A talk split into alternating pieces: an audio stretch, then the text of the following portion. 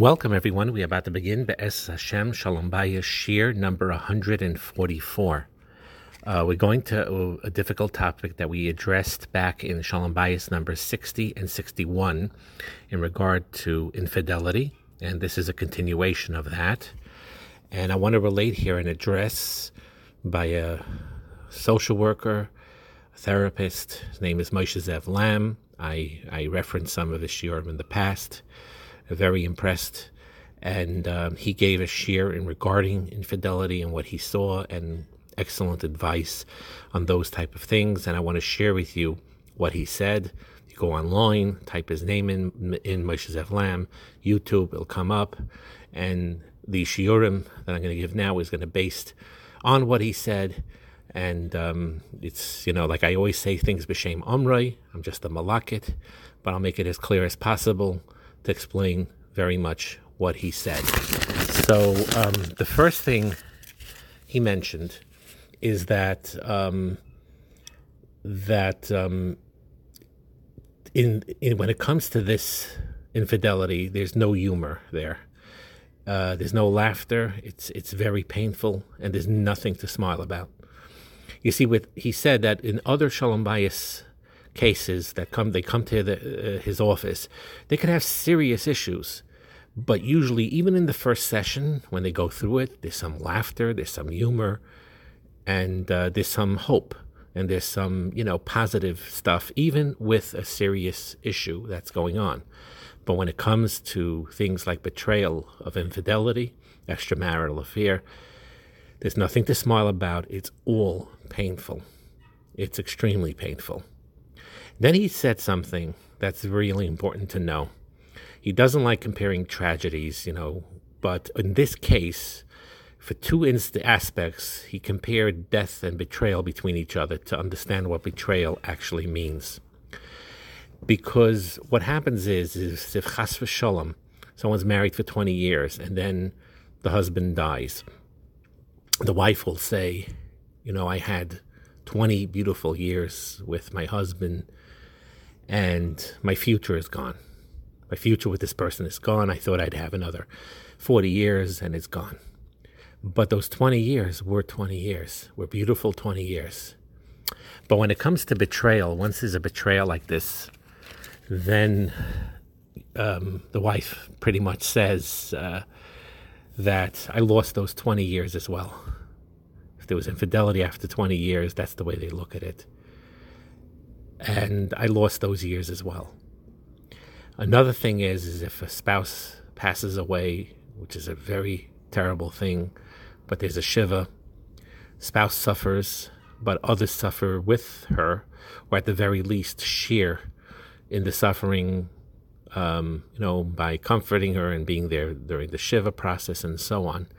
But there, by betrayal, what usually happens is that the, the, the hurt spouse sits alone and feels terrible shame and in terrible pain. And that's something not to take lightly. And um,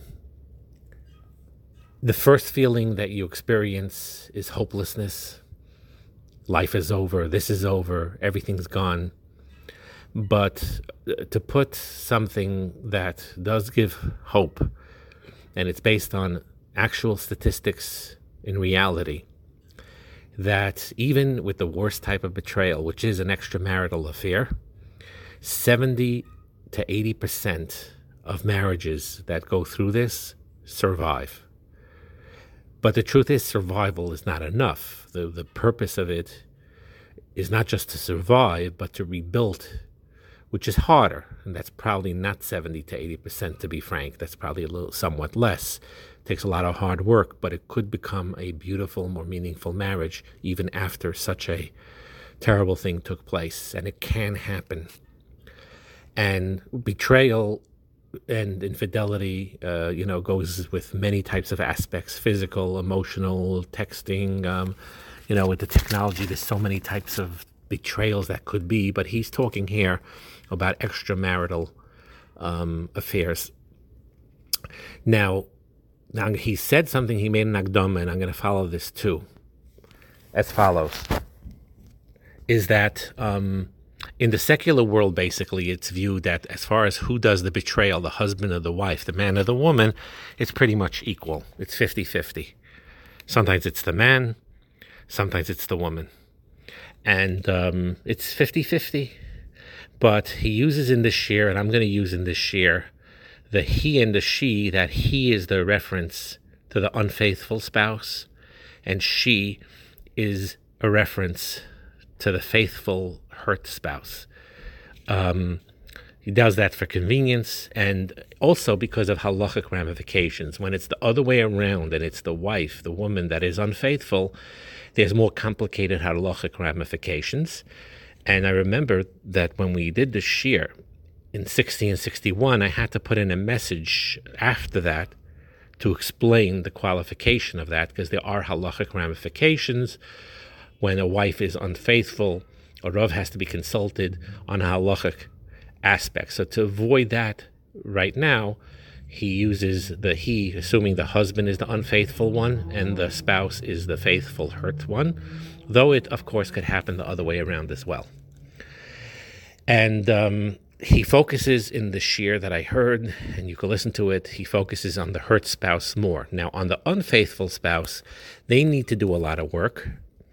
They sometimes they need someone to talk to. They sometimes need therapy in order to respond properly in a healthy way. If he wants to make the marriage work despite the terrible mistake he made, um, sometimes the problem is is they're so we're not talking about someone it could be a, a, situation where the person actually lacks remorse such a person um, is very difficult to deal with and the marriage is probably over if there's no remorse and no you know no empathy but very often, the lack of it's not lack of remorse and it's not lack of empathy. Empathy. It's more their confusion and shame of realizing what they did and not ha- han- handling it now and do- not knowing how to handle it, and uh, that creates a lot of confusion. So they need their own guidance in how to behave in the right way now, when if they want uh, to work on healing the marriage on their end. But we're gonna. They, he focuses more now on the one that was hurt, and um, despite the hopelessness that is felt um, at the time that this is found out, um, there's a roadmap. There's a roadmap which he calls and a direction for the marriage to take place with therapy, with guidance, where it's not hopeless at all. He explains and this is something um, that's very important. So please pay attention and remember this: that when there is an extramarital affair and it's found out, and the wife finds finds out about it that the husband was unfaithful, um, the hurt spouse go they go through the couple goes through three separate stages. The first stage is the crisis phase. Crisis phase means that there is a, um, a tremendous roller coaster of emotions taking place. The emotions are rampant. There's a tr- real, real trauma taking place. This can take weeks, sometimes months, and there's really not much that could be done during that time period other than to deal with that crisis because there is a shock there and there is a, a, a feelings of anger and resentment and hurt and uh, hopelessness and during that time, which is a terribly painful time, a terribly traumatic time, and the the the uh, unfaithful spouse needs to realize this that what's going on with the one that is hurt, that was that was cheated upon, it's one of the biggest traumas they could experience in their lives. And that is the first phase, this crisis phase. Then what happens is is after time passes by, and then the emotions calm somewhat, never fully calms down, but to a certain degree, there is a calming of it, at least a little bit, where it's called a decision making phase. At that point, when the emotions calm down somewhat, there's room for conversation. Conversation to see if there is a way uh, to continue the marriage or not to continue the marriage and to you know, get to a point to have open discussions about this um, a, thing. And then after that decision phase, if the decision is to move forward, then there's a rebuilding phase, which is phase number three, which is a very long process, and he doesn't discuss it in this year. I will do Bli Neder research and try to find, and I will Bli Neder look into what this rebuilding phase looks like and what to do, and how marriages could be built up after uh, there was this crisis phase and then the decision to move on. And so, again, those three phases is first the crisis phase, where the emotions are very rampant and raw, and there's nothing that could be done then other than dealing with the crisis. And then there's a decision making phase where they could have at least the ability to have conversations to see whether to continue or not. And then there's the rebuilding phase. It's not always sequential like that. Uh, because, for example, sometimes they may be in the rebuilding phase already, and then because the emotions are strong, the crisis phase will come up again, and they have to start again or sometimes the decision making they thought they went through it already and the, they wanted the marriage to continue but then the emotions come in and the hurt feelings come in and they roll back to the crisis and things. So there is it's not always in sequence but the aside is is that no decision can be made when you're in that crisis mode meaning in the beginning when the spouse finds out about it and it's extremely traumatic and the emotions are rampant and um, so during that time, it's impossible to make a decision. Make a decision, it's going to be an incorrect decision. No decision is to be made while that crucial, painful, terrible, traumatic uh, um, period is happening. Need to take it slow, need to deal with the emotions first. And it comes with sadness and anger and depression and anxiety. It's trauma. It's trauma in the deepest sense. There's confusions in this place, terrible confusion. And if this happened to you, the first thing you really need to know is that you're normal. This is normal. The normal to be like a roller coaster. You know, I, I love him and then I hate him. You know, uh, get out of the house, but I, I need him and I want him. Uh, you know, um, I'll never forgive you. Um, I'm willing to get past it. It, It's a constant jumping up and down, back and forth. It's very, very normal. And that happens during the crisis phase. And you can't come to decision while you're in that crisis phase. And the same thing goes the, uh, once there's a decision phase.